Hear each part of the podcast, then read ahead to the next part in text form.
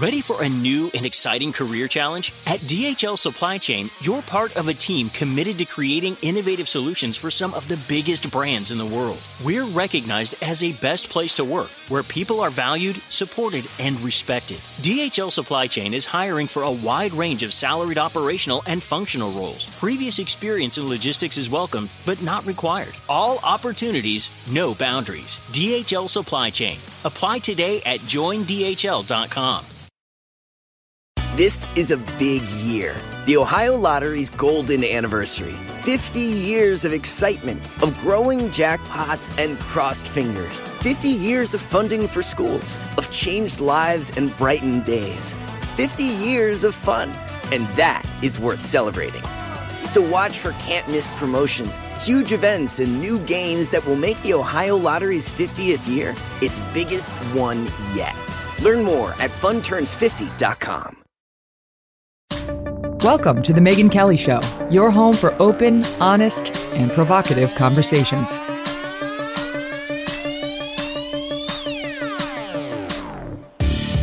Hey everyone, I'm Megyn Kelly. Welcome to The Megyn Kelly Show and happy Monday. Here we go, another week. Let's do this. An interesting weekend in politics. Kevin McCarthy finally became Speaker of the House on his 15th try late Friday night.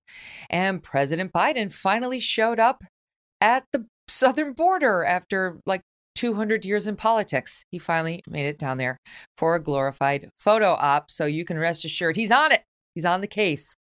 Will anything change? Anything? Did he apologize to the Border Patrol agents for smearing them as a bunch of whippers of migrants while he was down there? No. We'll get into it.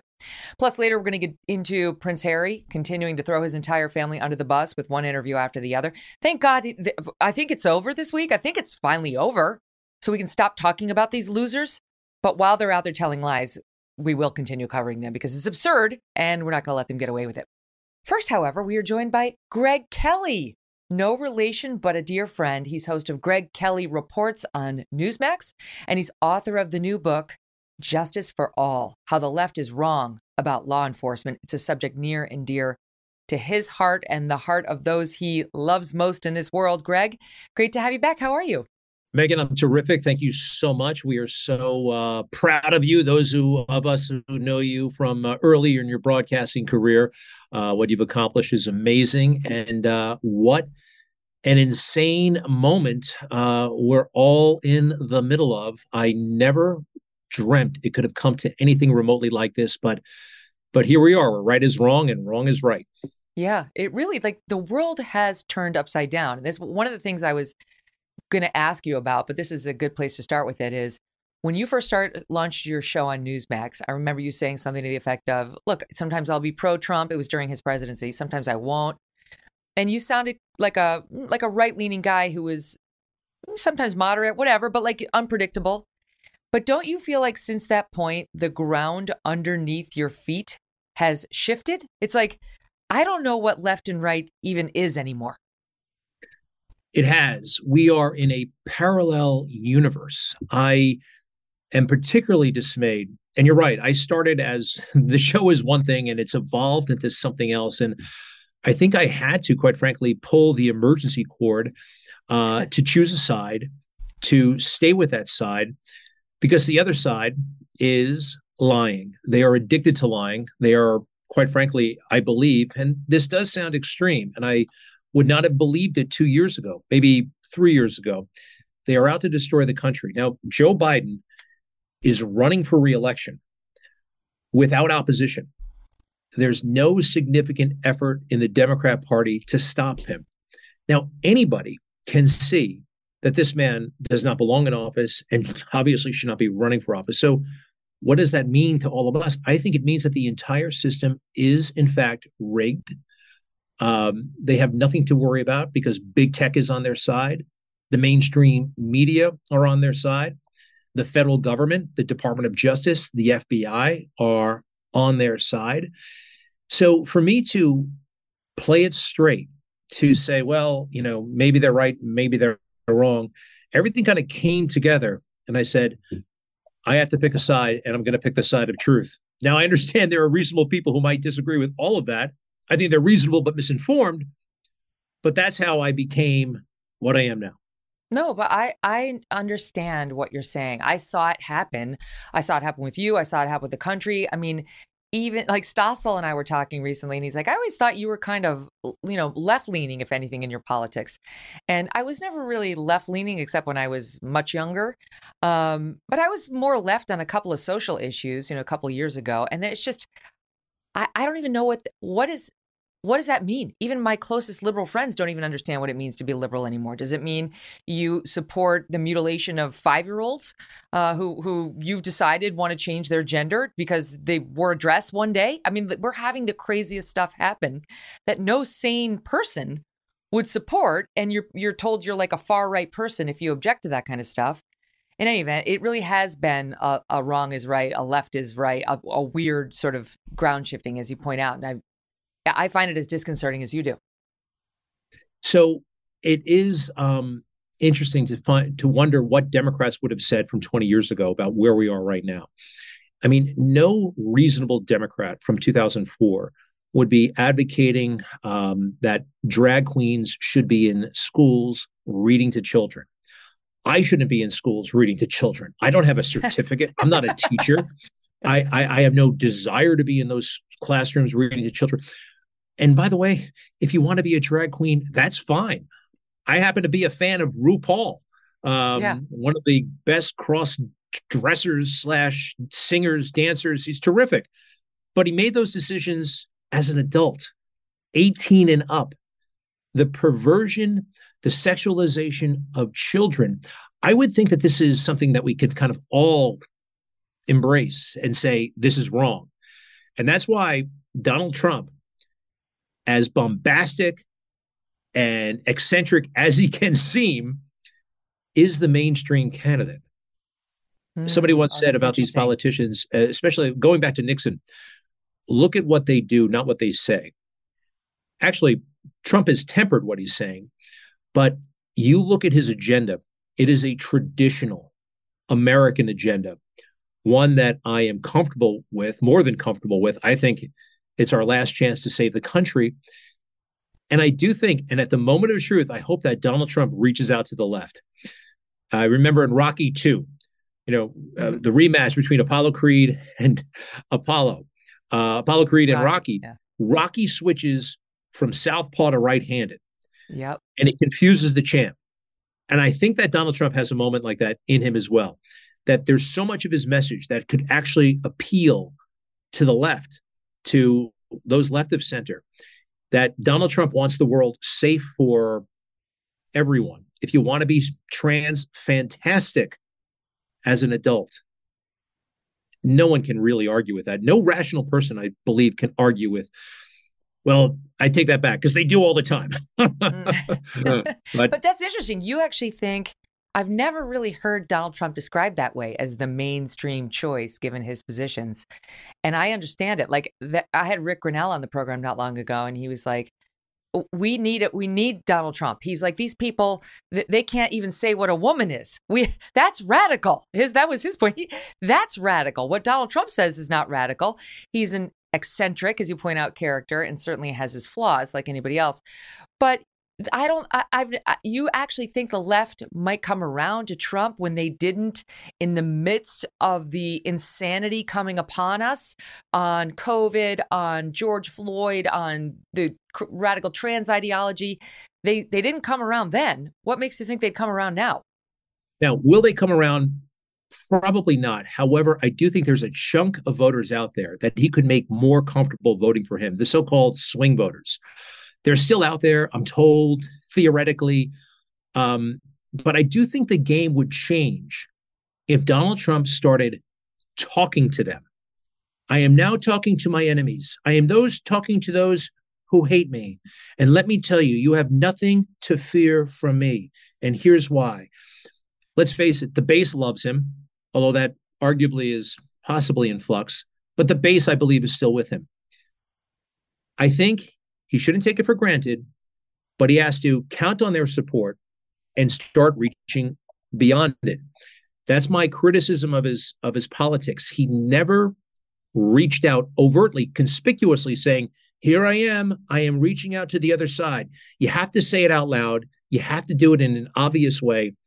And I think the benefits for him, for the country, for the dialogue would be just astronomical. I had this vision. You know, I was there when Donald Trump declared in June of 2015. I was actually in the room. It was a fluke, but I was there. And after that speech, and I was not particularly fond or not fond of Donald Trump, I had this vision, not only that he could win, but he could win a Ronald Reagan type victory, you know, something huge. 40 states, 49 states. It was, the message was that resounding. Now, of course, that was a bit of a misread on my part, but I still think in my heart that there is that kind of potential. I know it sounds crazy. You know, you talk about Harry. With him, because I mean, like, there's not a more divisive figure in American politics than Donald Trump. Not to say there can't be. I mean, they'll make a Trump out of whoever gets nominated on the GOP side. You know, you mentioned Prince Harry before, and I've been watching his shenanigans and gossip. I enjoy your tweets on that. He deserves it, and it's a pleasure. But he is gossiping about his own family. And what did I see yesterday? He said, "Well, I'm doing this because people have to talk about mental health, and we have to remove the stigma around mental health." Now, we've been removing the stigma around mental health for about 40 years. Okay, yeah. There is no stigma anymore. Howard Stern can go on for 3 hours about his the fantasies he had about his therapist or vice versa. I mean, it's okay. We've all been there. I've been to a shrink. It's not a big deal. The stigma is gone. But Harry talks about it. Oprah talks about it. Officer Harry Dunn. And that brings me to, you know, where there is stigma, talking about your faith, talking about God, talking about Christ, talking about the Bible. Go there and you're on very thin ice. Talk about children and gender. Oh, yes, this is suddenly a mainstream conversation. So you're right. I mean, the way things look right now, could Donald Trump ever bridge that divide? No, in the natural, he can't. But God can do anything. Mm-hmm. And I still have this sense, and God works in mysterious ways. So who knows? But anything can happen, anything. What do you make of DeSantis? You know, the ongoing debate with a hardcore Trump base. Is it his turn? Could you get behind him? Could you get behind him over Donald Trump? Right. That's the thing. If Trump doesn't run, that's one thing. But Trump's running and he does not want DeSantis to have it. And then, of course, we're all debating whether DeSantis has a way forward with Donald Trump in the room. Ron DeSantis will be president someday. In 10 years and 15 years. I don't think he should run now. I don't want him to run now. I don't think he's ready to be president. He's a career politician. People overlook that. He's been at this for a very long time. His entire life was designed for one day achieving the ultimate success in politics, from his educational background to the steps he made after, the steps, quite frankly, even joining the military in the way he did, being a JAG lawyer, which is all very honorable, but he's a career politician. By the way, that reminds me of Chief Justice John Roberts. Like he was born to be Chief Justice of the United States. He has the perfect resume for the job. And yet he's been a big disappointment to most Republicans who don't like the way he votes. He is, again, right. He was one of those guys who designed his life in a certain way. And so that's one of the reasons why I'm not enamored with Ron DeSantis. Also, I believe that he's a little bit immature. And he has been given too much credit for his showdowns with the media. It reminds me a little bit of Chris Christie circa 2010 and 11. He was great at shutting down, you know, News 12 Trenton, and everybody delighted. I don't think DeSantis has not really gone up against the heavyweights. He can run circles around News 8 Tampa. And let's face it, he's imitating Trump. And that's fine. He is a worthy subject to emulate. But I believe his messaging, his policies, and to a large extent, his style is all based around Trump. One other thing, he's got a long way to go as far as mastering the Trump Act. You know, he takes it too far. Trump does not threaten people with violence. You remember Ron DeSantis threatened to throw that little elf into the into the Potomac River. I mean, it was too much. It was just, and you know, the commercials. Didn't Trump tell the spectators at one of his events to, you know, beat the hell out of somebody, he'd cover them? Like, you just got to beat the hell out of them. Too bad we can't do that. You're right. I viewed that, and quite frankly, at the time, and that was in 15, I was, whoa. But it's a long time ago. He's honed his act a little bit. DeSantis is going right for the jugular. It's too much. And one other thing about the governor, and by the way, on policy, and he has a great team, and COVID, I'm impressed. And one day he can be president. But watch his debate performance against Andrew Gillum from 2018. Mm-hmm. He is not a very good debater. He was almost beaten by a very flawed candidate. Very flawed. And the mainstream media has no more use for DeSantis than they do Trump. So no. I'm not jumping on that train. Yeah. I mean, I know that a lot of Republicans are like, but Trump's in a class of one. They could never, he'd never be as controversial, DeSantis, as Trump.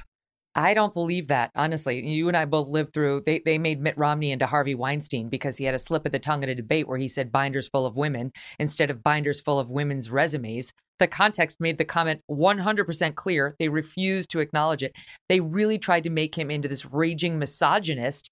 If they can do that to Mitt Romney, they can do whatever they want to Ron DeSantis. And Republicans are kidding themselves if they think they're not going to. Well, you know, and they'll do it to whomever. They'll do it to Glenn Youngkin and his little fleece sweater vest. Can you believe it? I mean, he's been governor for 1 year, and that stunt they pulled with the white supremacists, the so-called white supremacists. And oh, by the way, I believe that was the Lincoln Project. A lot of Republicans and former Republicans facilitating this kind of stunt. You know, everybody's upset about the chaos and the factionalism within the Republican Party that we saw last week. Number one, I don't agree. I actually enjoyed the discussion. I thought it was fine. They started Tuesday. They figured it out by Friday. Mm-hmm. That's totally fine. But look at the pressure that the Republican Party has been under for the past 7 years. I mean, and beyond, but from Democrats, of course, from the mainstream media and within the party. What Steve Schmidt and some of these others, and I know he's officially no longer a Republican, but what they have done to other Republicans, this scorched earth, they have bragged about sabotaging the White House. And I never would have said it 4 years ago, but the deep state and what they've been up to. So it's okay. And actually, I don't like the cliche that democracy is messy. I heard it a million times. I thought it was silly last week, but it's kind of supposed to be messy. It's kind of supposed to be a little bit divided. And I like what happened last week. 212 Democrats voting in the same direction.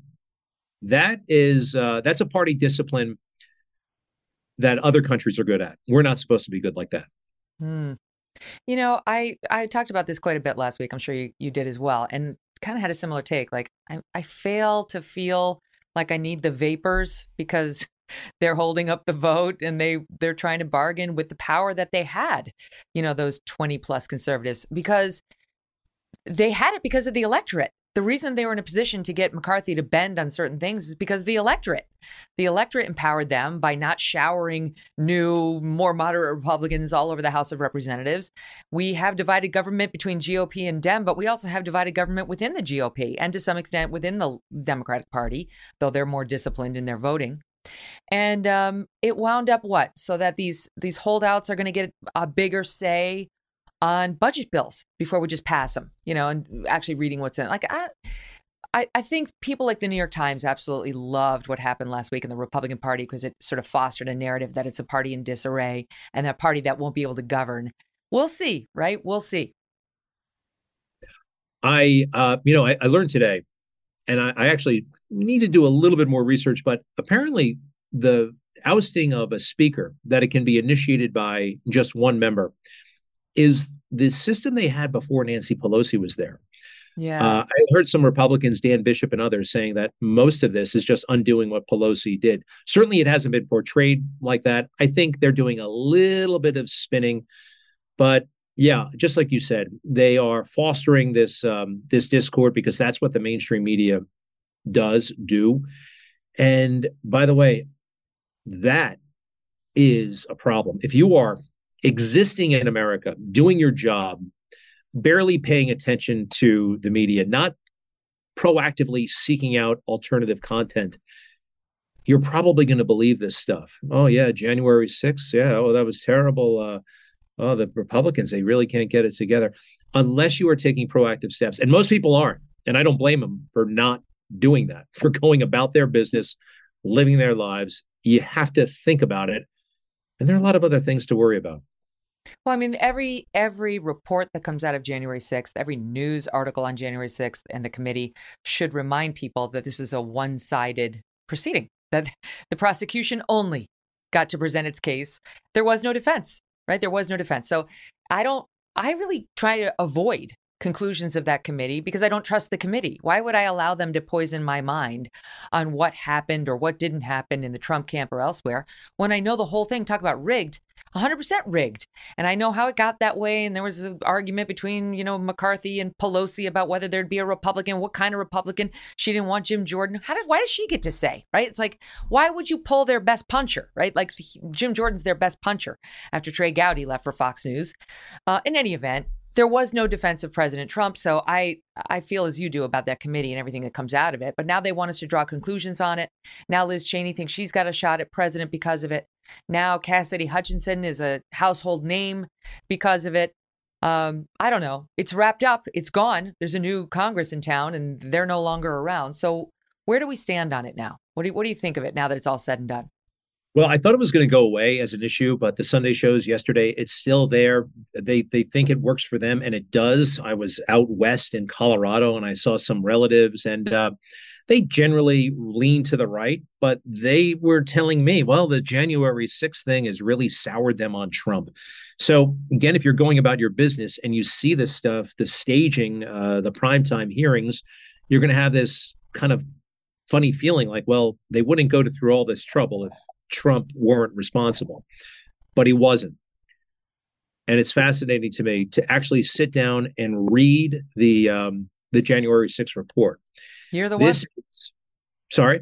You're the one who did it. It's incredible that, number one, who has the time, who has the bandwidth, who has the desire? Someone's going to give us the gist of it. So as an experiment, I read the whole thing over the Christmas break. And by the way, poor Judith. Judith must have been like, for the love of God, Greg, what do you do? Put that down and have a cocktail, have a cocoa. Let's go do something other than Jan 6th reading. She was a little bit miffed, but however, it was, look, when we weren't skiing, I was reading. And the fact that that was produced on government paper, government time, that is waste, fraud, and abuse right there. Mm-hmm. It is, there are some moments, there's some truth in there, but their conclusions, for instance, and I don't think anybody has brought this up. You heard that Donald Trump was watching television as the Capitol was ransacked. And he didn't call the National Guard. He didn't call the Pentagon. He didn't call anybody. What comes through when you actually read it is nobody called him. No one called him. I'm not talking about the Brian Kilmeades and the Laura Ingrams. I'm talking about anybody calling him, Vice President Pence, the Secretary of Defense, the Attorney General. No one called him. Also, he was watching television. How could he just sit there and watch television? And this was, everybody kind of understood this. This is the most horrible image of president watching television and feasting on all of this. Well, did anybody actually go back and watch what was on television on January 6th? If you actually watch what was being played, the images are not what we've come to associate with January 6th in the following, today, what we associate with the horns guy, the video from the inside, that all came out in succeeding days. There were a couple of images on the inside. The key moment is 2:38 p.m. and it's Fox News. And an anchor, I think it's Brett Baer, says, well, this looks very serious. But if you look at what's actually on the screen, you see people walking in a park. Literally people walking in a park. There was such a gap between what the media were saying and what was actually occurring. That's interesting. In those images. I've never gone back and rewatched. I remember watching the television on Jan 6, and I don't remember what was actually being played when they were saying, "Where's the president? Where's the president?" But I mean, to me, January 6th was not a good day for this country. It was an embarrassment. But whether Trump was responsible for the violence that day and so on, they didn't prove that. He was responsible for pushing election denialism claims that were in the minds of a lot of people who were there on January 6th, most of whom did not participate in any violence whatsoever, most of whom believed the claims and were upset and went and just supported their president. But I don't think, just because I wouldn't put the violence on Jan 6th on him doesn't mean I wouldn't put the election denialism on him. And that's a whole other ball of wax that the relatives in Colorado may be holding against him fairly, I think. You can say he had legitimate objections, but you can't say he's not responsible for election denialism. Well, election denialism is, if I may, is slightly pejorative, and that's okay. A lot of folks feel that way. But for me, I mean, I can prove that the votes cast in Pennsylvania were cast unconstitutionally. Yeah, you know, famously, there's a whole legal issue there, but it was resolved. It was resolved by the courts against Trump. It was not resolved prior to Election Day, in my opinion. Now, you know, and I would love your opinion on this, Megyn, as a lawyer. You know, if I want to sue somebody, I have a gut instinct. Perhaps I have hardcore evidence, but I have a sense that I've been wronged by somebody. Generally speaking, I don't have smoking gun proof. Any plaintiff right off the bat may or may not have. Maybe they do, maybe they don't. Often they don't. They have a sense that they've been wronged. And then they go to court and they figure out whether or not you are truly a victim, whether or not you truly, this transaction happened, whether or not you have standing. And then the case goes forward. You don't have to have conclusive proof at the outset. Mm-hmm. That you're right. There is a process called discovery. And I don't think that many of us, you know, the January 6th report goes through, I think, 6 cases where judges said out loud that you are wrong here. You have no evidence, you know, shame on you. Dozens and dozens of cases were very, very technical. And it was about standing, whether or not you have the right to be standing here, whether or not you are the aggrieved party. Is it you, the Trump campaign? Is it you, the people of Pennsylvania? Well, it gets convoluted. Let me jump in. I get it. I get all that. First of all, you have to have a good faith belief in order to raise allegations in a court complaint. That's all that's required in the beginning, a good faith belief. And then you proceed to discovery, correct. And in these election challenges, it's very fraught because by necessity, we need to resolve those relatively quickly. You can't go 4 years, which would easily be the length of a litigation, to resolve a presidential election, right? Like they have a greater speed requirement in the election claims than they do in a slip and fall. So I get that. And it's being challenged now as a result of Trump and so on in a way we've never seen before. And we talked about this recently where they're really going to need to shore those up now. We really do need to take a look at election challenges because one good thing about the Trump challenges is he lifted up the hood and it was a mess under there. Right? So like not everywhere, but in some places it was a mess. Look what happened to Kerry Lake out in Arizona. It was a mess in Maricopa County. And there needs to be a better system for hearing challenges on an expedited basis that allow evidence from the challenging party. However, I do remember covering this live when Rudy Giuliani said in court, this is not a fraud case, Judge. We don't have evidence of fraud. It's not a fraud case, which is what we hear over and over and over, that they committed fraud. And so Giuliani was, you know, and I have a lot of respect and I know he obviously your dad and so on, but he was a mess during those proceedings. He was not a strong litigator. And I think he lost and gave up the farm on a lot of those. And that wasn't anybody's fault but his and the lack of, you know, proof, his lack of effort and sort of getting what he needed in order to make the arguments to the judge in good faith. So let me offer this about Rudy. He did look a little bit like a madman going back a couple of years. Wait, and just tell him, because I referenced your dad, but some people don't know what I'm talking about. So just give the sure. Lineage there, your dad and Rudy and so on. Well, you know, quite frankly, my father and Rudy Giuliani were rivals for a good chunk of their careers. Rudy Giuliani, of course, the former mayor, my father, a two-term police commissioner here in the city. I would say they're friendly now, but it wasn't always that way. My father, police commissioner for 14 years, Rudy Giuliani, actually almost appointed my father police commissioner back in 1993. So, and I, quite frankly, for a time was a little bit wary of Rudy, but there's no denying the enormous contributions in this city. He saved tens of thousands of lives, primarily young men of color, and the leadership he provided on September 11, 2001. Now, More recently, you see him running around looking a little bit frazzled. Yeah. Why is that? Now, my belief is because he has the weight of the world on his shoulders. In 2018, 2019, 2020, he's going to Ukraine. Are journalists going to Ukraine? Is Maggie Haberman going to Ukraine? Is the Daily Beast going to Ukraine? No, they can't. They don't want to. They don't even have the resources if they wanted to. Giuliani is doing all of this himself. The mainstream media infrastructure should have been doing all of it for him. So he's doing that. He's also, regarding the election, I mean, that's a good story, potential voting irregularity. Yet immediately they dismissed it, the mainstream. And Rudy was again on his own. And that moment in the court, which is an important one, and I think it speaks to kind of in my opinion, a misunderstanding of 2020. He was arguing the constitutional issues in Pennsylvania, the state constitution issues. And we believe that they violated the Commonwealth of Pennsylvania's constitution in the way they set up mail-in voting. And that's what he meant when he said, this is not a fraud case.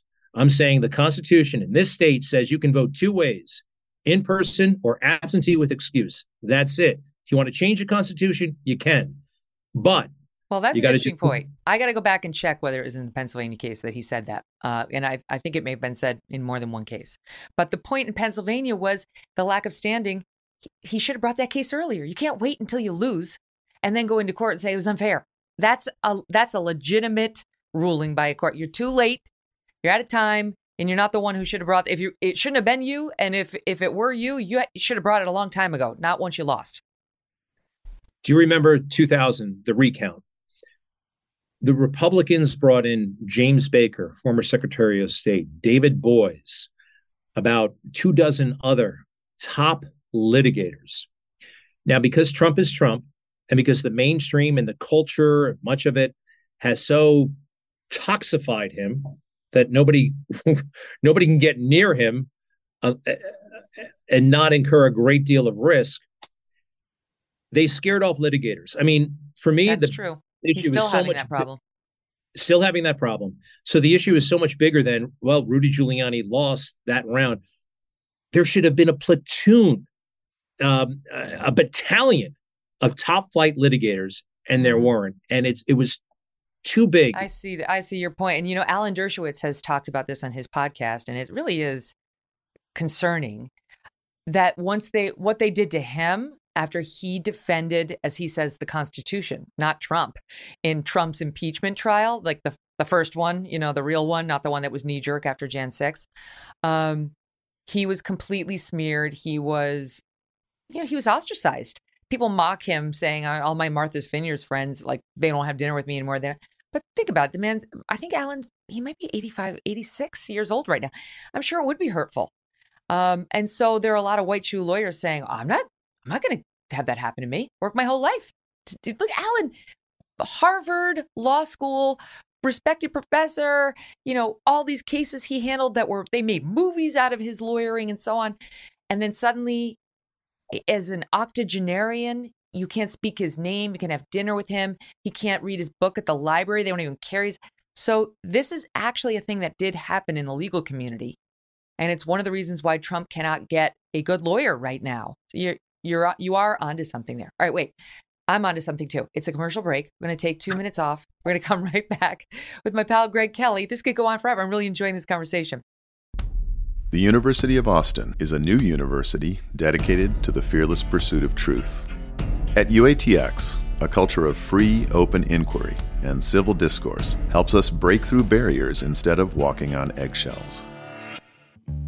Students will feel at home in our downtown Austin campus, With guidance from world-class professors, they'll grapple with history's most important ideas. They'll learn through dialogue, without fear of censorship, while forming friendships that last a lifetime. They'll have unparalleled access to mentors in business, science, politics, and the arts, and develop careers alongside Austin's leading entrepreneurs, builders, and founders.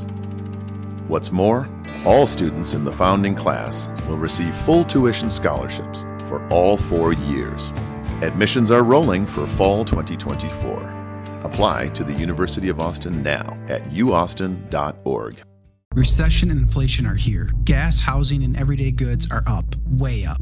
And you want to be ready for any situation. So what would you do if there's no food on the shelf? ARK Heirloom Seeds are here to help. Did you know 99% of seeds sold today can't reproduce? With heirloom seeds, you only have to plant once. Then you can grow year after year, giving you and your family stability and security because things are getting crazy out there. Our all-in-one seed kit provides everything you need to grow your own food. This premium seed kit has over 65 varieties, 50,000 seeds in stores for 15 years. You'll also get our exclusive seed guide to make growing a no-brainer. ARK Seed Kits is a family-owned and operated business and the most trusted name in the nation for over 15 years. Our mandate is to get heirloom seeds into every home in America. Go to ARKSeedKits.com today and get free shipping by entering promo code podcast. That's ARKSeedKits.com, promo code podcast. Get your seeds, get prepared, get growing. ARKSeedKits.com. Let's talk about Biden at the border. He decided to go for 3 hours, Greg. 3 hours. So now he understands it, I'm sure.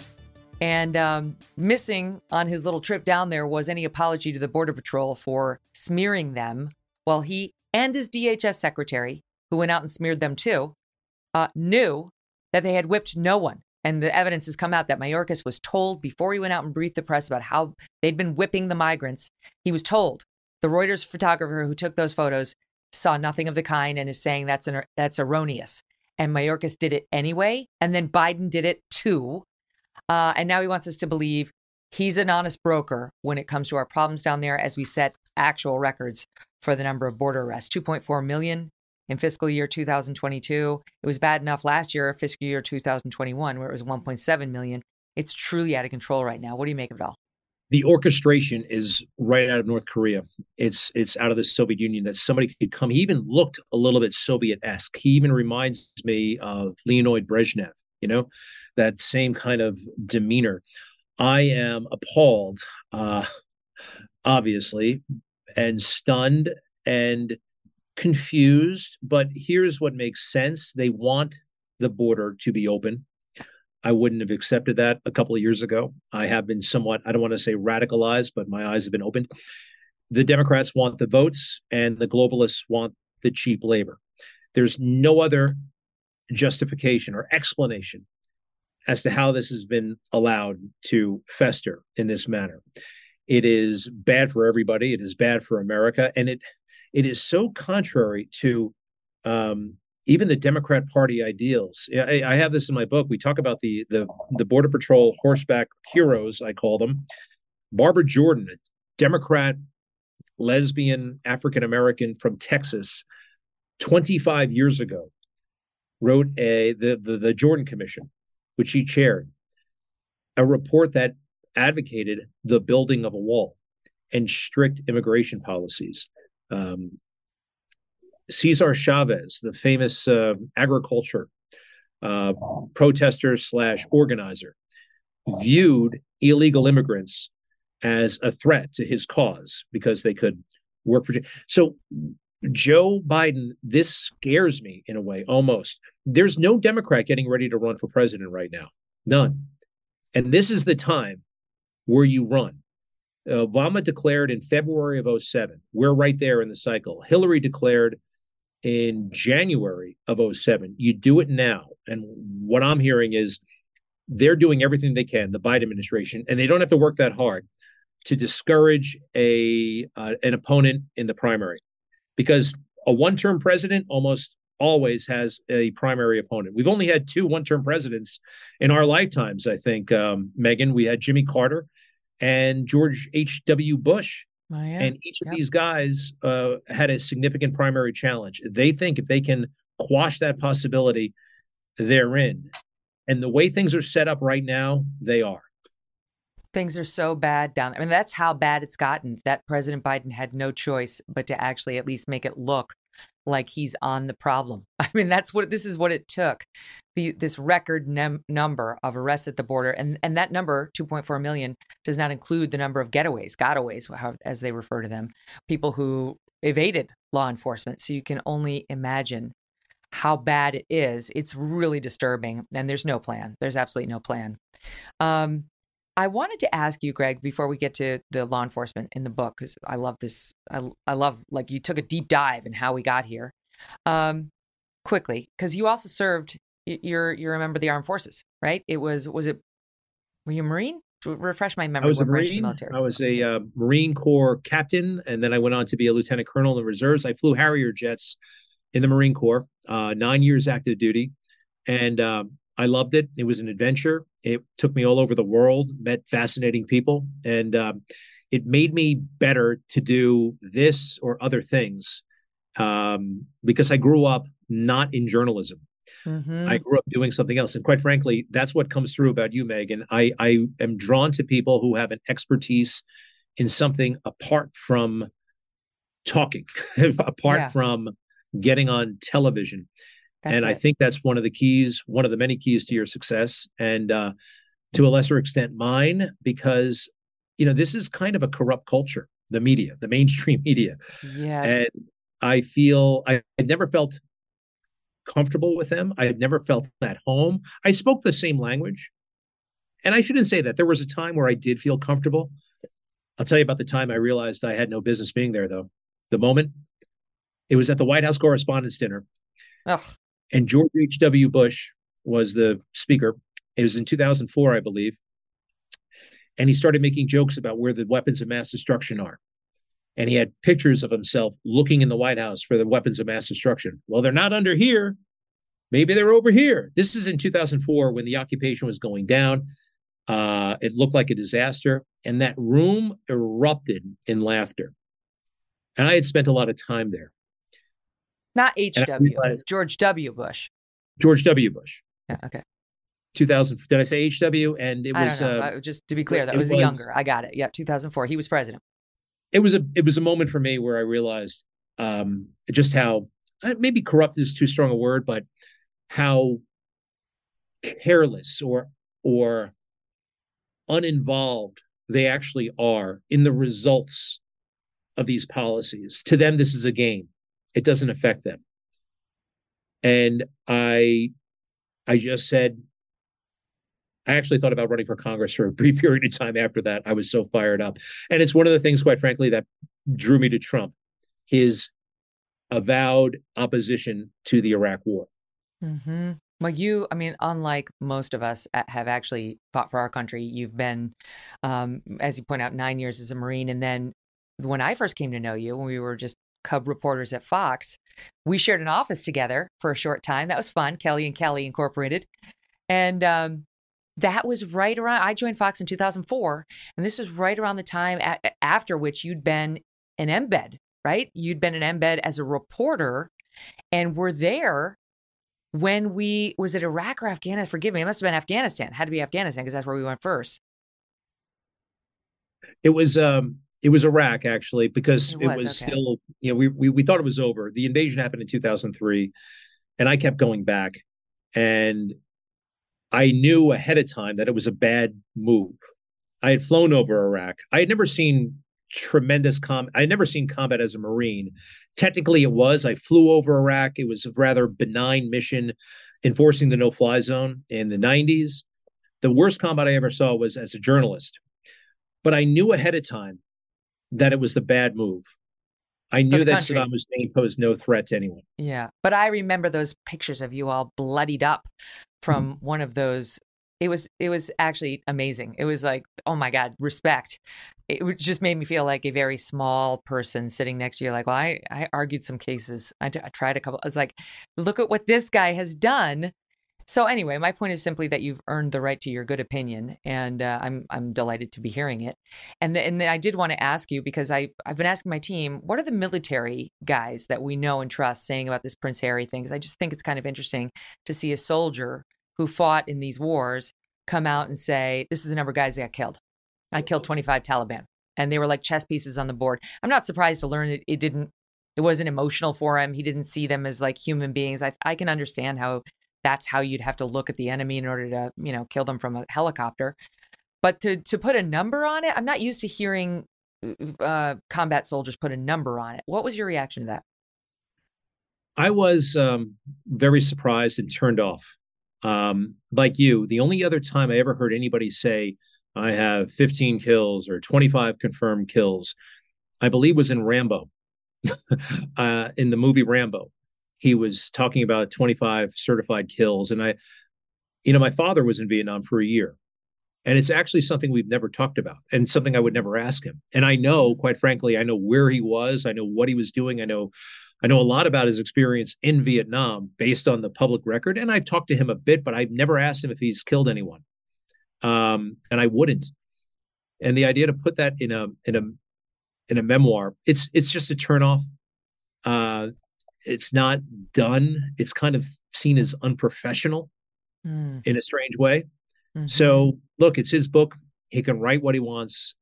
I do think, though, it arguably endangers British troops, right.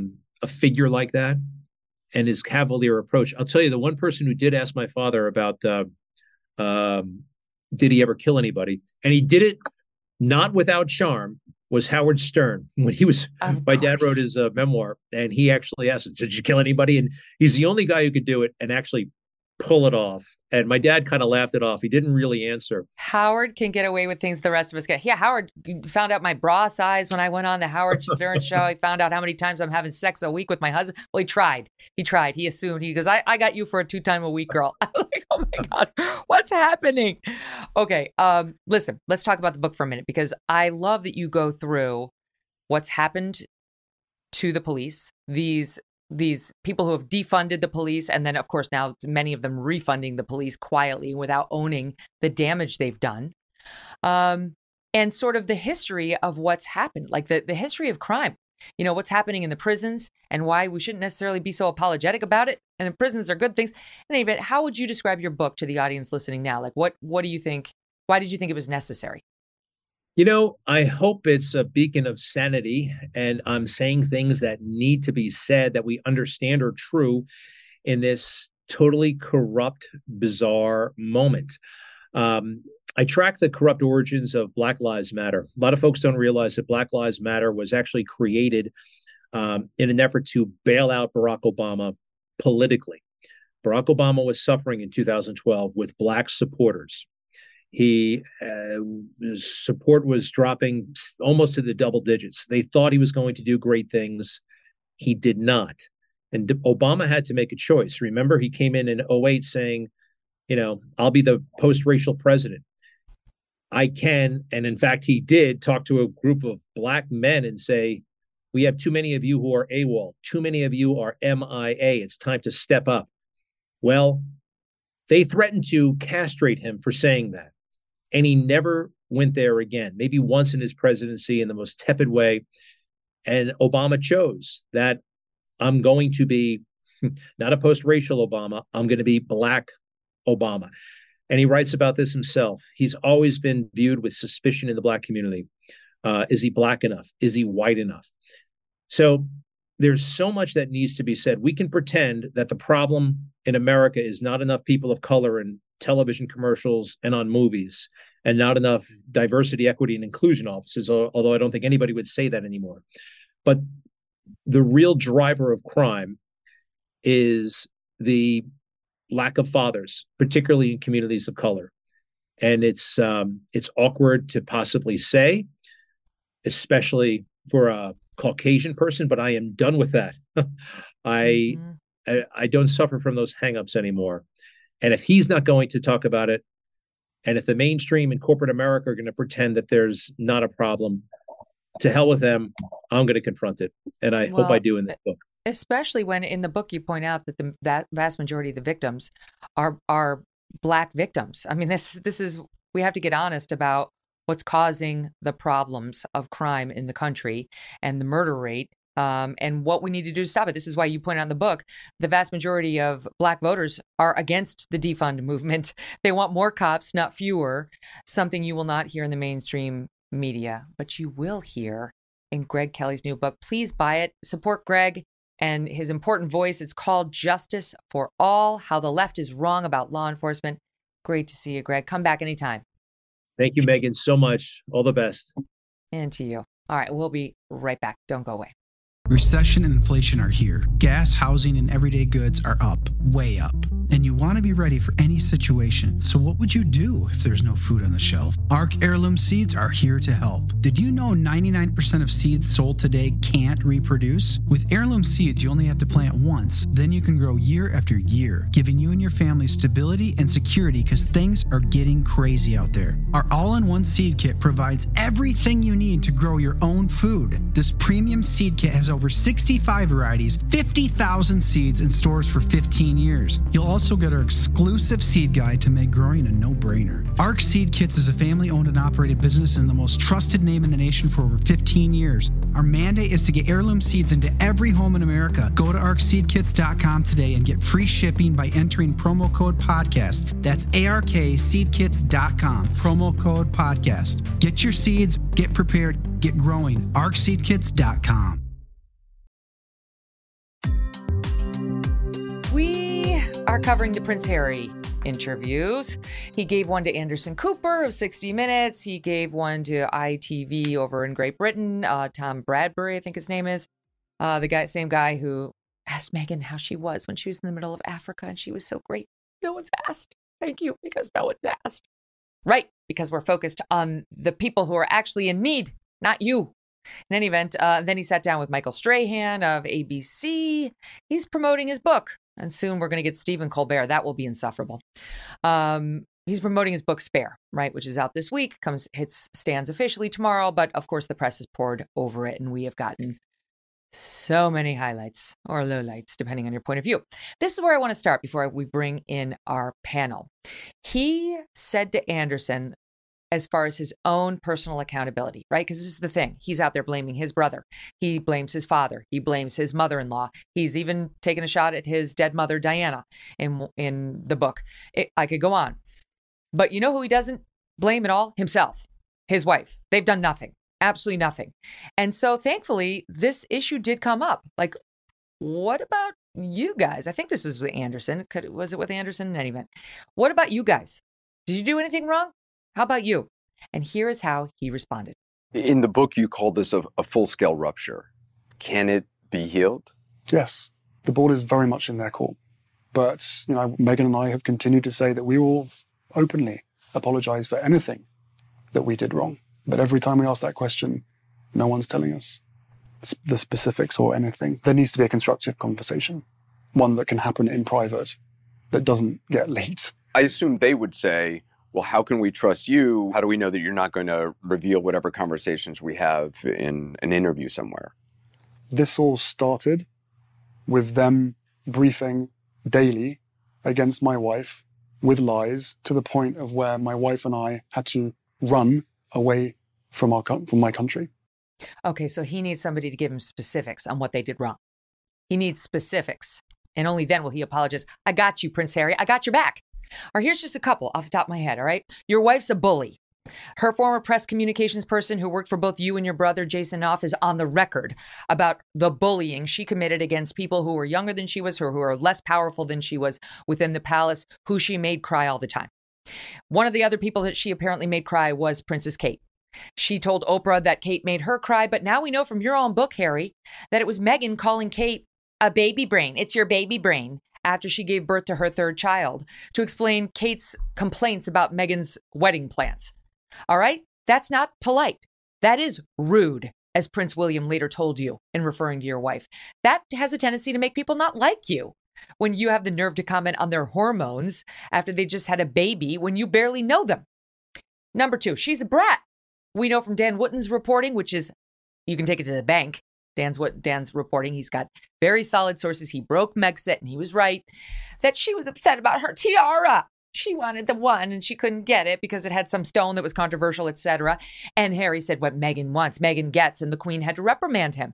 That's the kind of story that makes people dislike you within the royal family and without. Your wife abandoned her entire family. That's another thing, in favor of celebrities at her wedding. She cut ties with virtually everybody whose shoulders she had stood on her way up the fame scale, just as soon as she met you. Well, that seems a little rude too, kind of disloyal, also annoying. And then what was George Clooney doing at your wedding? You didn't know him. She didn't know him. That's who she had there instead of the sweet cousin or stepsister, whatever it was, who she had supposedly grown so close to. You said that in your Netflix documentary. She forgot that girl. She ghosted her because apparently she didn't make the grade. Never mind her step siblings and so on. Half siblings. Your fights with the press. You two look like a couple of whiny babies, and it's been going on for years. How many lawsuits have you filed against the Mail and so on? Forget the lawsuits, though. It's your whiny statements about the nasty press. Every single celebrity deals with it. You don't think George Clooney's had negative things written about him? Tom Cruise had negative things written about him. He doesn't use his speeches or his media appearances to whine about the mean media. They say the things that aren't true. We're sick of it. Shut up about your negative press coverage. Does somebody like Beyonce, who you love so much, look for a negative, obscure comment online as representative of her experience with the press and then act like a victim because of it? No, she doesn't, because she understands she's had a similar experience to the one that you and your wife had for the vast majority of your time in the public eye. Absolutely fawning media coverage. You're the ones who made it turn. You, not Prince William, not King Charles, not Camilla, you. They've given you fawning coverage. It is the opposite of what you are claiming, and it makes people dislike you, these constant complaints. Okay, here's another one. You're a leaker too. You're upset that the royal family leaks on you. You leak just as much as they do. You use Omid Scobie, your little stenographer at Harper's Bazaar. You use People Magazine. But we all see what you're doing while you claim you have clean hands, and you absolutely do not. Here's another one. You abandon the royal family in their greatest time of need. Both of you. You planned Megxit and executed on it. For one thing, when Prince Philip was dying in the hospital, you sat down with Oprah and called the royal family a bunch of racists. By the way, they now deny that. We'll get to it. You didn't care. And you didn't even have the decency to rule him out or the Queen when you knew he was in the hospital. And very elderly man, your own grandfather. Nope. Still wanted your moment in the sun with the Queen of Montecito. Well, when the actual queen, Queen Elizabeth, your grandma, was in the hospital, you two were sunning yourselves out in California. Everybody on the royal family went out there and upped their royal duties so that she could be rest assured the family still had her back and was representing the royal family. Not you two. You were in the midst of your wine-a-thon out there on the West Coast. You were happy to call her family racist when she was in her last year on Earth. You made the Queen's stress level go up, not down, when she was at her most aged and infirm. You two both constantly play the victim. That's our number one complaint about you, despite the enormous privileges life has handed you. This is why we can't stand you. And it probably irritated your brother and your father and your mother-in-law too, right? You go out on Oprah, you and your wife, and want us to care about what title your kid is going to get or how big your castle is, like you complain about in Netflix, what color designer dresses you were forced to wear in your wife's case, without stopping for 2 seconds to acknowledge the struggles of real people. No one cares about your kids' damn titles or your tiny castle or your beige dress. No one feels sorry for you, but you continue asking us to do so. And we're sick of it, right? Your wife even wanted us to accept her as a Me Too victim, saying she'd been objectified. She was objectified because people looked at her on the set of Deal or No Deal and didn't want her opinion on inflation. She was objectified. No good deed goes unpunished. They give her the role of a lifetime. She was a total unknown, put her on national television, gave her beautiful dresses to wear, did her hair and makeup. And all she can remember is they told me to suck in my stomach and didn't pronounce my name correctly. I was objectified. What the hell do you think a model does? That's what you were on that show. You were a model. People pay to look at you. That's objectification. Deal with it or don't, but don't take the money, climb the ladder of success, and then show absolutely no gratitude and complain that you were objectified. That's why you got a paycheck. You and she both lie a lot, especially your wife.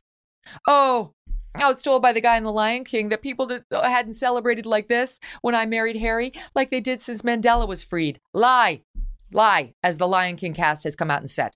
You claimed your baby was in grave danger when there was a fire in the nursery when you did the overseas trip. He was nowhere near the fire. It was smoke out of an errant heater, and he was nowhere near it. He was not in danger. But you did that to make yourself look more aggrieved than, in fact, you were. That's a pattern with you. You suggested the royals are racist, as I mentioned, without a scintilla of truth. Now you reverse that, and you blame the press for that, too. All right? By the way, these two, as they now claim that they never called the royals racists, that's what Harry's claiming, that neither he nor his wife ever called the royals racists, despite what we heard in the Oprah interview. They accepted an award like 2 weeks ago in New York City for standing up to, and I quote, the structural racism within the royal family. That was Kerry Kennedy, whose family was presenting them with the award. Did they stand up and say, this is an outrage? Our family's not racist. We never said such a thing. No. They took the award and loved every second of it. So spare me now that the blowback has been bad, that you didn't call them racist because you did. We saw it. It's on tape. You constantly lecture the so-called little people on how they need to be better people, more like you, we guess, while showing zero appreciation for their problems, right? Harry had the nerve to lecture us on white supremacy and white privilege. Then their Netflix documentary calls all Brexiters racist if you were in favor of Brexit, which the majority of Great Britain residents were, you're racist. She's out there telling us don't call women difficult. By the way, we now know that's what Prince William called her. So like I said before, that whole Spotify series she did was her working out her own issues. She doesn't want you to be able to say women are difficult because that's what Prince William said about her. Don't say diva. Don't say bitch. I'm sure they called her that too. You're hypocrites. You lecture us on the environment and how we need to go green and do better as citizens while you're on your private jets and your SUVs with your enormous mansion out in Montecito saying reportedly it's not big enough or good enough for you, right? These are the reasons why we can't stand you. I'm giving you the specifics you so desperately want. You lecture us on kindness and how to be nice and be kind while you bully the little people around you. Half your staff walks out every other week because they can't stand working for you. What does it take to make somebody walk out on working for a royal? Probably a lot, right? Is it over? Is Harry finally done with his incessant whining and the demonization of his family? I don't think so. I don't think it's done by a long shot. He's out there giving these interviews. I'm really hoping this is it, so we don't have to keep talking about this guy. They don't seem to ever get bored of the spotlight, no matter what they say to us publicly. Here to discuss it all and what we learned from these interviews are social commentators Sophie Corcoran and Leilani Dowding, and they are fired up. Welcome back to the show, Sophie and Leilani. Great to see you. Thanks for having us on. What did I miss? Those are he wants the specifics. As soon as they lay out for us what we did wrong, then we will be willing to apologize. How dumb is he? I mean, he's stupid. How hard do you have to look? He really is stupid. You nailed it. You absolutely nailed every single point right there. I mean, how can he not know what he's done? He comes on and he just moans and complains nonstop about his family, airs all their dirty laundry in public. He's already told us, like you said, that William said everything that was wrong that he found with his wife, that she was, abrasive and what have you and difficult. And he still doesn't get it. He still thinks it's about race and he still thinks it's about the press and, they're all making it up. But you nailed every single point, and he needs to go and apologize. And instead of saying, the olive branch is always open and held out for them, he needs to apologize. He needs to make the move. He's done so much wrong, and along with her, and he needs to go and apologize, not wait for them to tell him what he's done wrong. Yeah, what he's wrong. I feel like it's not even a question of apologizing at this point. He could, for all of the book tour and all the smears he's thrown on them. It's just, you're an unlikable person. That's really what we've seen over the past couple of years. The British royal family did a great job hiding that truth from the rest of us. What a whiny, needy, small person you are, not to mention your wife. And now the truth is out. So it's not really a question of say you're sorry. It's too late. They saw who you are. They saw who your wife was. And we've seen it too. So I don't, you tell me, Sophie, whether what's his next move? Because if he doesn't get it by this point, he's not going to get it. I mean, I don't think there's any need for reconciliation anymore. I mean, the palace have been brilliant. Let's not forget the palace have behaved exemplary over this. I mean, Charles threw an olive branch to both Meghan and Harry when he said, you know, they were there building their life overseas. He's consistently said King Charles is a very, very caring, very, very generous man. He's continually said that he wants reconciliation. The Queen, when she was alive, said that she wanted to see reconciliation before she died. Obviously, unfortunately, that did not happen. But it is Harry that is the one that is carrying on. You cannot expect reconciliation when you keep going to the press and trashing your family. But this man has never once been able to take a single ounce of responsibility for himself. This man is nearly 40 years old, Meghan. He's acting like a child. He needs to grow a pair and grow up and stop acting like a kid. He's a middle-aged man. What is wrong with him? That's exactly right. There is something wrong with him. Like, there, honestly, there is. Like, the book excerpts, Angela Levin has been tweeting out excerpts from the book. They're shocking. I haven't read the book yet. I've only seen his nonstop press tour. And one of them talks about how when Meghan gave birth, he sucked up all the laughing gas. She had none available to her. And he was like, fall down sort of off because of all the laughing gas he took on the birth of his child, not his wife. Secondly, he admits to peeing in his pants like an hour before his first date with Meghan. What grown adult pees in his pants? I'm sorry, but like, there is something wrong with him, Leilani. Meghan, it's so unbecoming of a prince to behave like this. He is selling out like a cast member from Jersey Shore. You know, it's so embarrassing what he's doing or saying. And I'm sure Meghan's, you know, encouraging him to, you know, give off this verbal diarrhea of everything. I'm sure when they end up breaking up eventually, she'll use that in court against him, saying, look, you know, when I was giving birth, he had all my gas, so I couldn't have any. And I'm sure she's going to use it against him. It's just so embarrassing, and it's not the way a prince should behave. And why is he doing this? There's so many excerpts in that book that are highly embarrassing, and you kind of cringe. But at the same time, I wish they'd been spoken about more in the in the interviews yesterday, because those interviews were so boring and so miserable, and they dragged on with just complaint after complaint after complaint. And actually, the ITV one was an hour and a half, and I got an hour through.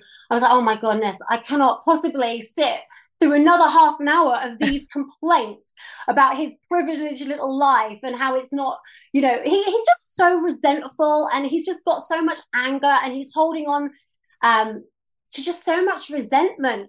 And he has to let go at some point and stop and just try and live in some kind of peace. He says he's happy and he's in peace, but it must be opposites day, because, you know, you can tell the bloke isn't at all whatsoever. What kind of a prince talks about his penis publicly? I mean, this happened. Like, he calls it a todger. I guess that's a British thing, I guess. Todger is how he got frostbite on it, like, how he's been circumcised. And then talking about... Oh, I can't even say it, Meghan. It's not just the condition of his penis, but of the future King of England. He's talking about Prince William's penis. Who gave him permission for that? I'm sorry, it's not dignified. Not at all. It's... Sophie, you say I can't even speak about it. It's like the Queen is rolling over in her grave. Go ahead, Sophie. The whole book has been just a massive PR disaster. I mean, I do not know who is advising this man, or surely you must have read the book before and thought, hang on a minute, I can't put literally half of this in. It is so grotesquely embarrassing in every single manner.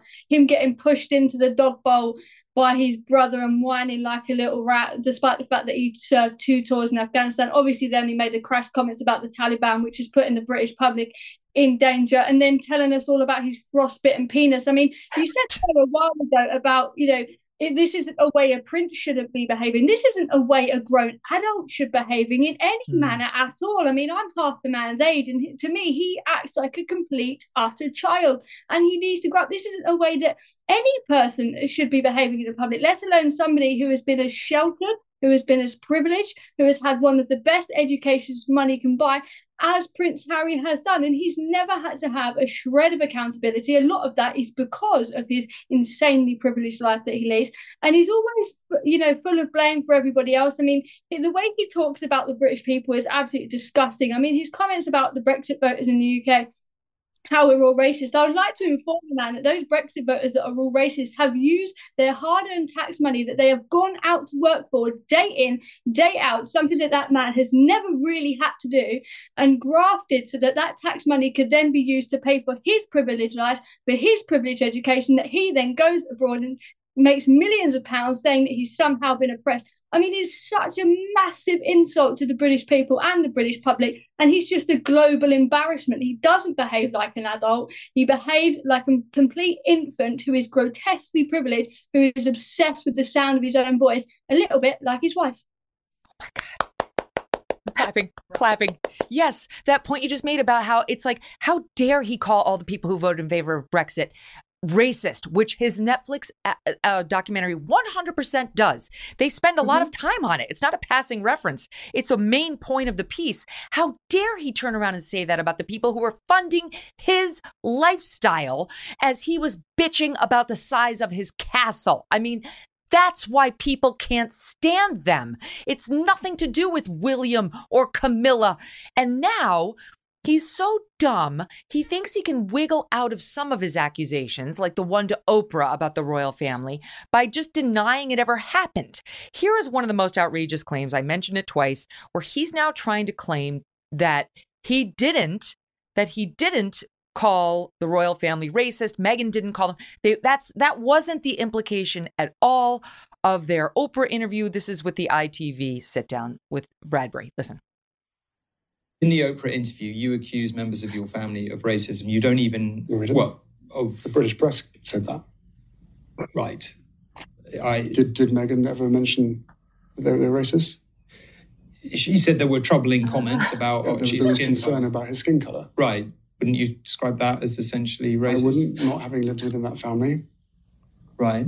So you again, going back to the difference between what my understanding is, because of my own experience, the difference between racism and unconscious bias, the two things are different.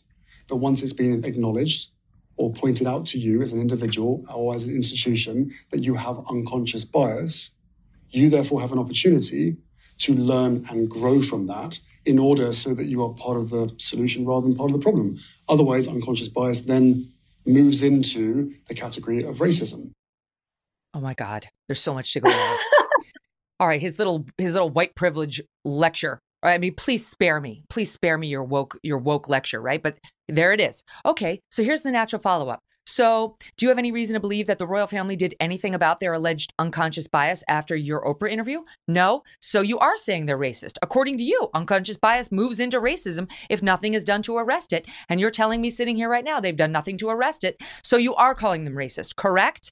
Would have been a great follow-up. Secondly, let's go back to Meghan's claim. Let's listen to it for ourselves and see how it played out, to see why the evil British press got so confused when all she was really alleging was unconscious bias that hadn't yet manifested into racism. How they didn't glean that distinction, I know not, but here's the original sin by Meghan. In those months when I was pregnant, all around this same time, so we have in tandem the conversation of he won't be given security, he's not going to be given a title. And also concerns and conversations about how dark his skin might be when he's born. What? And who is having that conversation with you? What? So, there is a conversation. Hold up. There are several conversations. There's a conversation with you. With Harry. About how dark your baby is going to be? Potentially, and what that would mean or look like. Ooh. And you're not going to tell me who had the conversation? I think that would be very damaging to them. Oh, be very damaging, but not damaging as much as it would be if it had graduated to full-on racism, just damaging in the unconscious bias space. Just for good measure, here's Harry weighing in on it in the same interview. That conversation I'm never going to share. But at the time, At the time, it was awkward. I was a bit shocked. Can you tell us what the question was? No, I don't. I'm not comfortable sharing that. No, because he knew it would reflect very negatively on somebody, because he knew he was accusing them of racism. These two, it's a lot. I mean, what he said to Tom Bradbury is a lie. He did accuse them of racism. That's why Prince William had to come out and say it, Leilani, say, we're not a racist family. Why is he doing this now? Why is there this now revisionist history? You know what? This is crazy to me. I don't understand it, because he really did backtrack on what was said. And it was very obvious. I mean, you saw Oprah like, what? I mean, it's so dramatic, Meghan. And asking about the child and what the child might look like. First of all, it's what a lot of mixed race couples do. My mum is from the Philippines. My mum wondered what colour my skin was. In the interview with Tom Bradbury, Harry was actually trying to say it was unconscious bias and it's something that white people do more. No, my mum's from the Philippines. She did that. And then she did that again when my sister had a baby. You know, she wanted to know what her eye is going to look like. You know, what's her skin color going to be? It's very, very normal. And, you know, Oprah was making this whole drama out of it. Meghan played into it. They implied that there was a lot of racism going on. And I think Harry's actually had a lot of pushback, because people like me, people who are mixed race, will say, come on, don't be so ridiculous. This is a normal question. What is your child going to look like? How, you know, will her skin be like my mom's or like my dad's? I mean, they could have been asking if it would be pale like Harry's, you know. It's no one's making any kind of racist connotation by discussing a child like that. And I think this is why he's had to backtrack. But it was very obvious that they were trying to push this racist angle, because, you know, it's America, and Americans love to bite on fake racism going on. Like little sound bites like that from Meghan and Harry. Like they want to just grab onto it and run, and like the whole royal family's racist. It's catnip. It's just what happens. They'll hold on to those. It worked exactly the way they wanted it to. It dominated the headlines the next day. Now they claim they were shocked to see how it dominated. That's exactly what they wanted, Sophie. And as I pointed out when I was opening, literally within the past month, they accepted an award from the Kennedy family here that, and I'm quoting, for their heroic stance against the structural racism of the royal family. So who are they kidding? I don't understand. So they're being treated in the US as some sort of modern day version of Jesus, unbecoming, all of this racism in the royal family because they're having a row with their family in public. But if I don't mind myself reminding, there was one person, one member of the royal family who has proven to actually be a racist, and that is the prince that referred to somebody as, I quote, a khaki, and also wore a swastika. And if you could kindly remind me what prince that was, oh, wait, it was Prince Harry. So for him to be banned and about these allegations about his family members, and they knew what they were doing by saying, I don't feel comfortable in saying who said that, because what it would do is it would enable speculation of the press, to which people would accuse various different members of the royal family who said it, and they would not be able to escape from that accusation, because Prince Harry wasn't going to say that. They knew what they were doing with that accusation, but there is one member of the royal family who has actually been proven to be a racist, and that is himself. So for him to then put those allegations on the rest of his members of royal family without saying who it is, without being clear, and then to backtrack on it, is a disgraceful treatment of his family members. And I don't understand why the world is lauding this pair as some sort of, you know, social justice, racist warriors, giving them all these stupid awards when they have done nothing but argue with their family in public. There are people, genuine people, who deserve these awards much more than they do. Much more. Leilani, you're so right. Meghan Markle sat there in that Oprah interview looking doe-eyed. Oh, I'm so sad. Yes, they brought up my baby's skin color. Yes. She didn't say, Oprah, let me make clear, we are not saying that any member of the royal family is racist. We're saying there's unconscious bias that some people innocently have, and sometimes it gets uncomfortable when you call them out on it. She's a grown-up. She's not four. She could have said that if that's what she wanted to say. She wanted us to walk away with the exact impression we did, which is there's a rabid racist running around the royal family who's worried the next baby's skin color is going to be unacceptably dark. That's what she wanted us to believe. That's why the British press printed that. And here's another tell, yet another way we know, because while out of one side of his mouth, he's like, no, We never said that. We did not say the royal family's racist.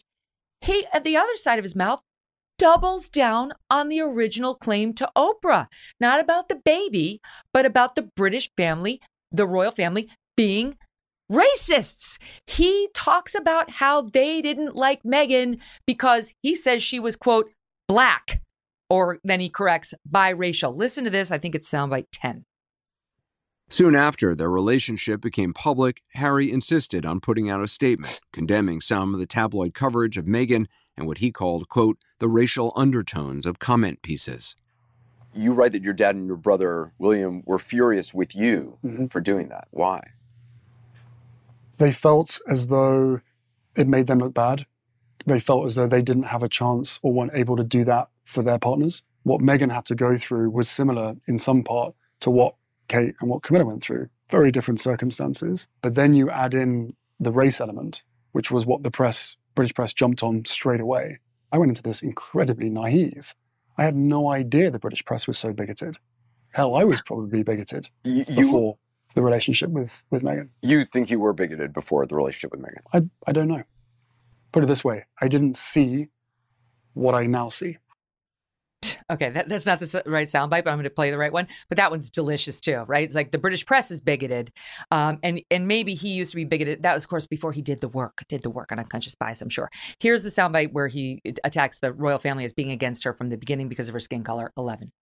In his book, Harry writes that when he introduced Meghan Markle to his family in 2016, his father initially took a liking to her, but William was skeptical, disdainfully referring to Meghan as an American actress.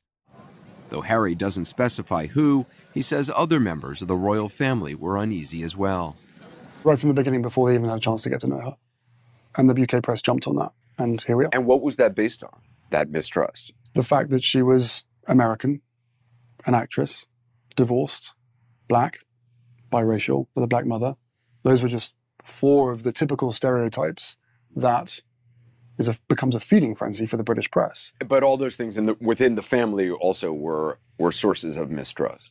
Yes. You know, my family read the tabloids. You know, it's laid out at breakfast when everyone comes together. So whether you walk around saying you believe it or not, it's still leaving an imprint in your mind. So if you have that judgment based on a stereotype right at the beginning, it's very, very hard to get over that. And a large part of it for the family, but also the British press and numerous other people, is like, he's changed. She must be a witch. There it is. Right there. Got it? He says it, that his family, he says the family, was upset that she was biracial. So, So here's the thing, Meghan. It's absolute rubbish. Actually, everybody loved he said that his father initially really liked her, and the first thing he would have seen before anything else was her skin, so he didn't mind that she was mixed race. Second of all, she's not black, she is mixed. When she was acting in America, she would put herself down as Caucasian. She's also when I was modeling in Los Angeles, I was under the ethnically ambiguous, which I think is what Meghan would have come under, right? So what Meghan has done is she saw the press, because the people in Britain loved that she looked a little bit different, loved that, you couldn't really place her. Was she Spanish? Was she Italian? She was beautiful.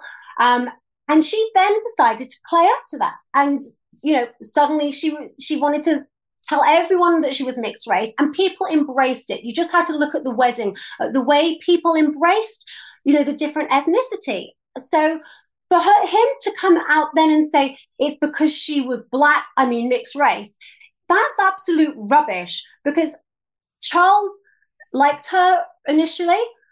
He could tell, of course, what she was. And I think what he also mentioned is that she was American, she was an actress, and she was divorced. And I think the bigger problems were that she was an actress and that she was divorced. After seeing some of, her sex scenes and whatever in Suits, it's not really... it has nothing to do with race. Yeah. He added that. His book says William said to him, she's an American, she's an actress, let's just wait and see, tempering his enthusiasm over her, which, Sophie, would make sense. That's like, first of all, I think there's a general presumption probably amongst most in the British royal family that ideally you'd marry a Brit, right? In a perfect world. And also the implication is maybe she's not going to want to be part of this whole institution. She's an American. They behave differently. They fought a war to get away from royalty. Maybe they don't want in. And secondly, yeah, she's an actress. She has her own life is basically what he's trying to say. So like, don't get your hopes up. And only now he adds the biracial. The fact that she was biracial was a problem for my family. Yeah, I mean, William's character judgment has been spot on throughout pretty much all of this. I mean, I recall when he called her arrogant, disrespectful, rude or something along those lines. I mean, it's not wrong, is he? I mean, let's be honest, he weren't wrong. So I think his character judgment has been pretty spot on of Meghan Markle, and I think he's definitely been vindicated in the way she has acted both towards the family and the press. But like Leilani said, I mean, I was young, really young when they were getting married in secondary school, and everybody was so excited about the prospect of having a princess that doesn't look like the rest of the princesses we've already had. It was never used as a negative thing. And everything that's come about her in the press, none of it at all has been about her race. The majority of it has been about her character, which is perfectly, she's a horrible person.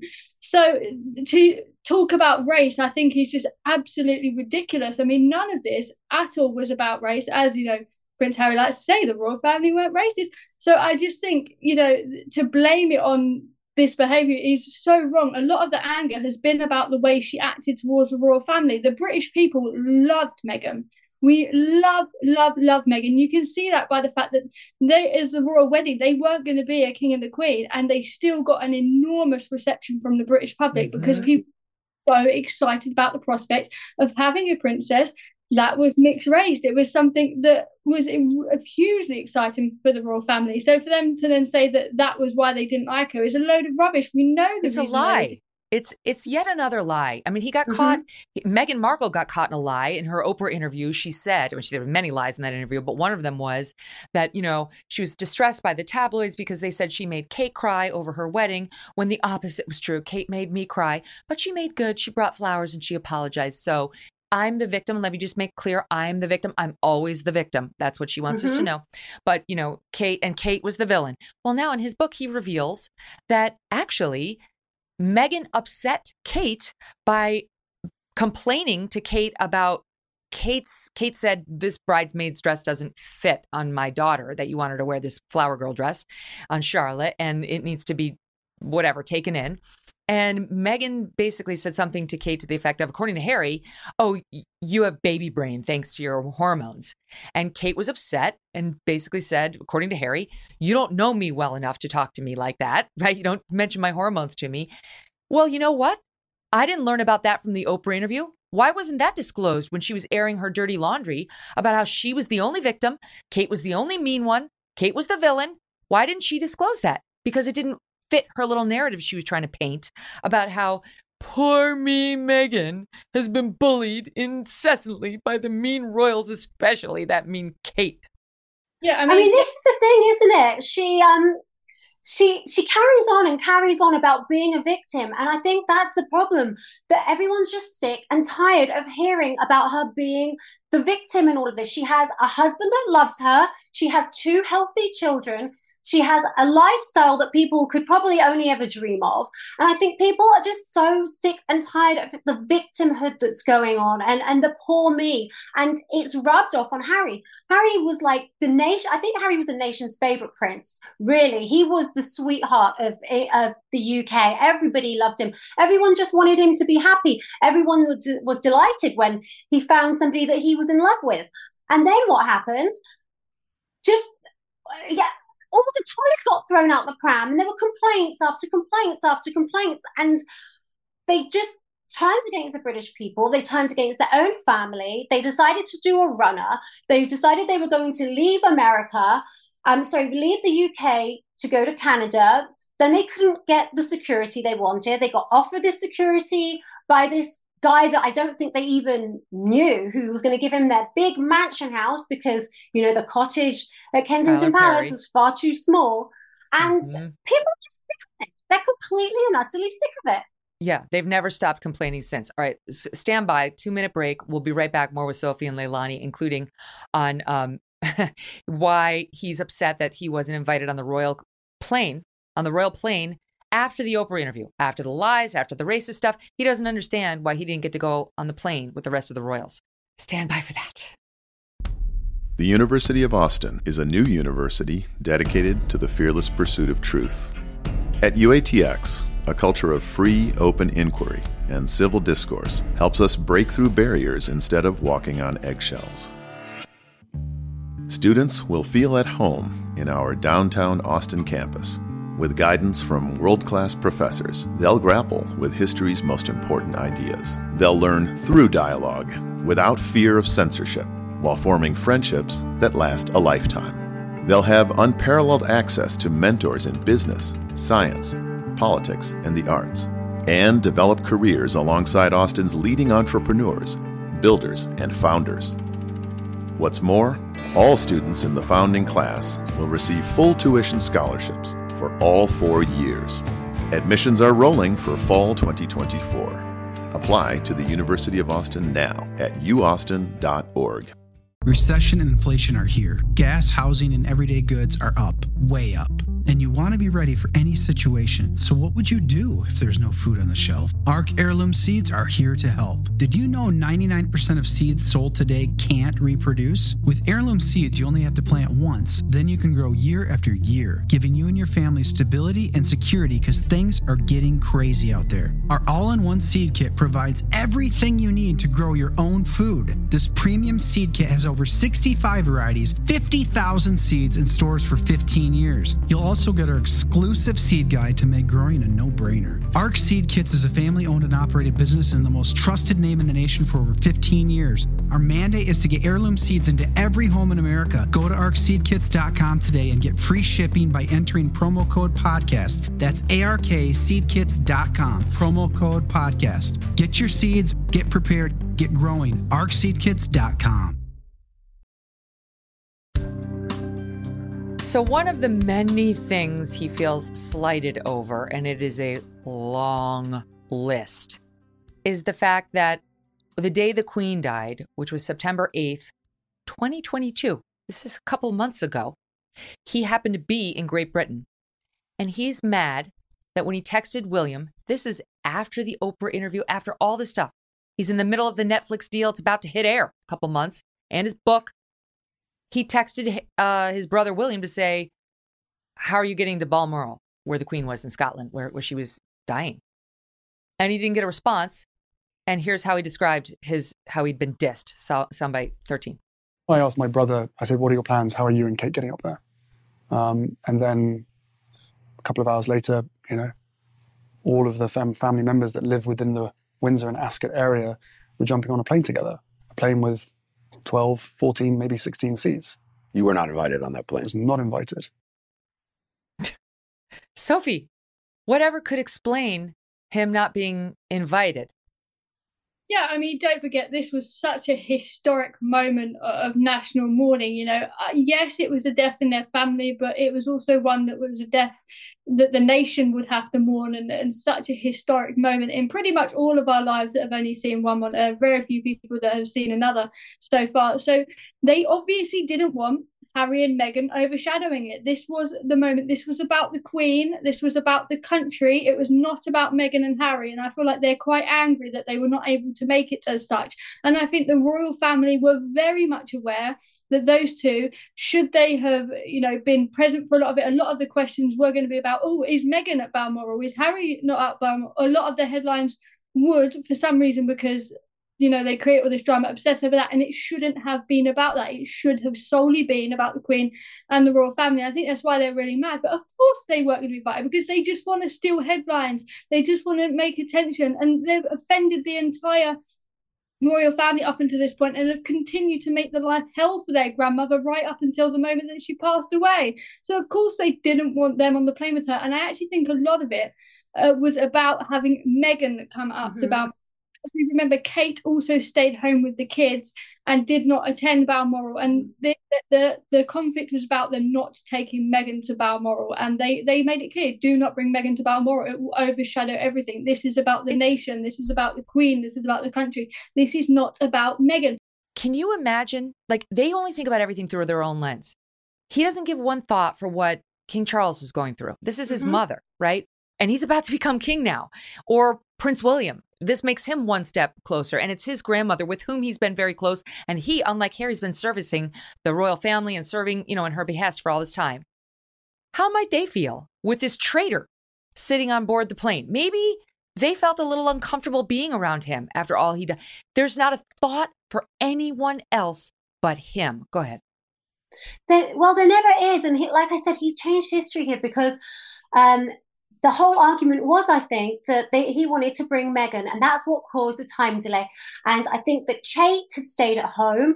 I don't believe Camilla went either, and she certainly wasn't there at the moment of the death. So, you know, as always, Prince Harry keeps thinking about himself, and the whole both of the interviews started about his mum, and it was the same thing. He didn't think for a moment about how his brother might feel or about how shocked his father might be in having to give this news. You know, this is about Diana. I mean, not, you know, not Charles's mum, but, you know, he didn't think about any of it. And that's how the two interviews started. So it's carried on through to the Queen, where again, he's not thought about anyone else's feelings except for his own. So yes, Kate stayed and looked after the children. Harry wanted Meghan to come. And of course, both Prince Charles, who was Prince at the time, and Prince William would have been thinking, you know, what are they going to use this for? Is this going to end up in their Netflix documentary, or is this going to be part of the book? Like, yes.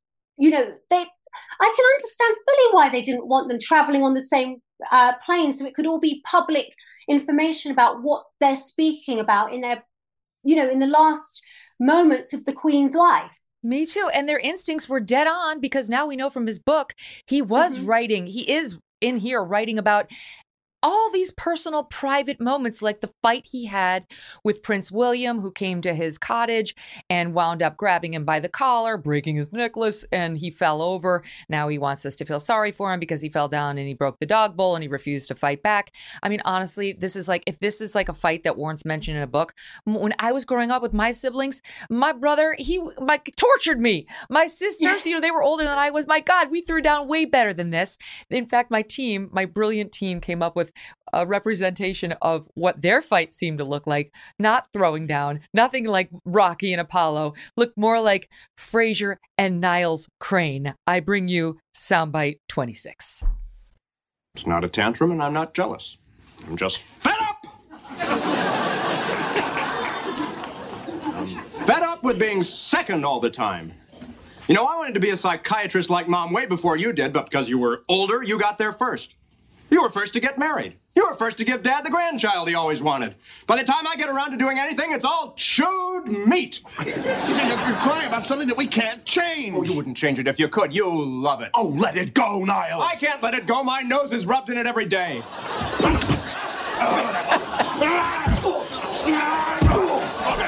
Here's your fat face. Give me that. Give me that. Give me that. Oh, this.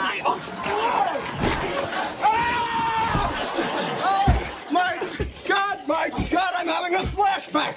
You're climbing in my crib and jumping on me. You stole my mommy.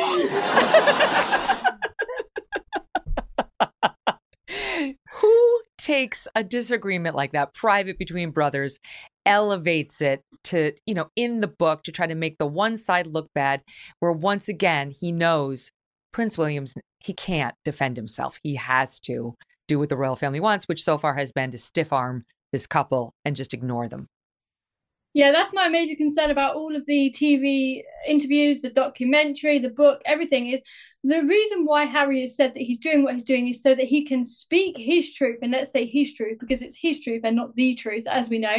And to basically break free from all the lies that his family have somehow fed the press. But the only person that I can recall who is actually feeding the press lies is Harry. And he knows full well that William and the royal family can't respond. He knows that. That's why he's taking advantage of it. That's why he's spreading so many lies. So the stuff that he's accusing the royal family of, he is doing exactly that. I mean, the dog bowl scenario, again, I have some serious questions about that, because apparently the first thing he ever did was call his therapist. I mean, he didn't bother, you know, to call his wife or to call somebody else. He called his therapist that he has on speed dial. I mean, this poor therapist has got a lot of work to do, shall I say. But recall in the Oprah interview that he said that when Meghan needed help with her mental health, you know, he couldn't get it. So again, we've got real discrepancies between certain interviews to others. I mean, we had it in between the 60 Minutes and the GMA one. He said in the 60 Minutes one, he basically portrayed Camilla to be this absolute witch. And then the GMA one, he said he wasn't. So he's not even consistent with his own story. You're 100% right. So last question, Leilani, what does the royal family do? Does this up the stakes enough that they respond or no? Do you know what? I think when you deal with narcissistic people, you cannot respond, because if they go tit for tat and they start, you know, saying something back, it just gives Meghan and Harry more ammunition for their next complaint moan fest, you know, and I don't want to hear another hour or two of Harry and Meghan complaining about something else, or a whole new series 2 on Netflix, complain. So I think, you know, the royal family are doing what the royal family always do, and they're being dignified in their silence. The answer is not to deny the claims about your Todger. It's so Jersey Shore. It's very Jersey Shore. Leilani, but what a pleasure. Thank you both so much for coming on. Thanks for listening to The Megyn Kelly Show. No BS, no agenda, and no fear.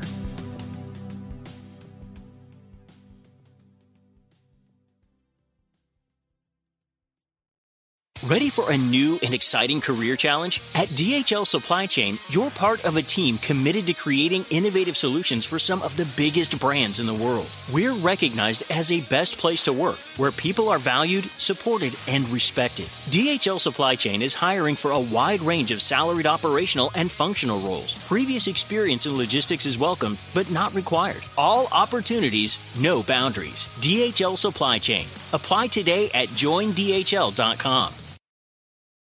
This is a big year. The Ohio Lottery's golden anniversary. 50 years of excitement, of growing jackpots and crossed fingers. 50 years of funding for schools, of changed lives and brightened days. 50 years of fun, and that is worth celebrating. So watch for can't-miss promotions, huge events, and new games that will make the Ohio Lottery's 50th year its biggest one yet. Learn more at funturns50.com.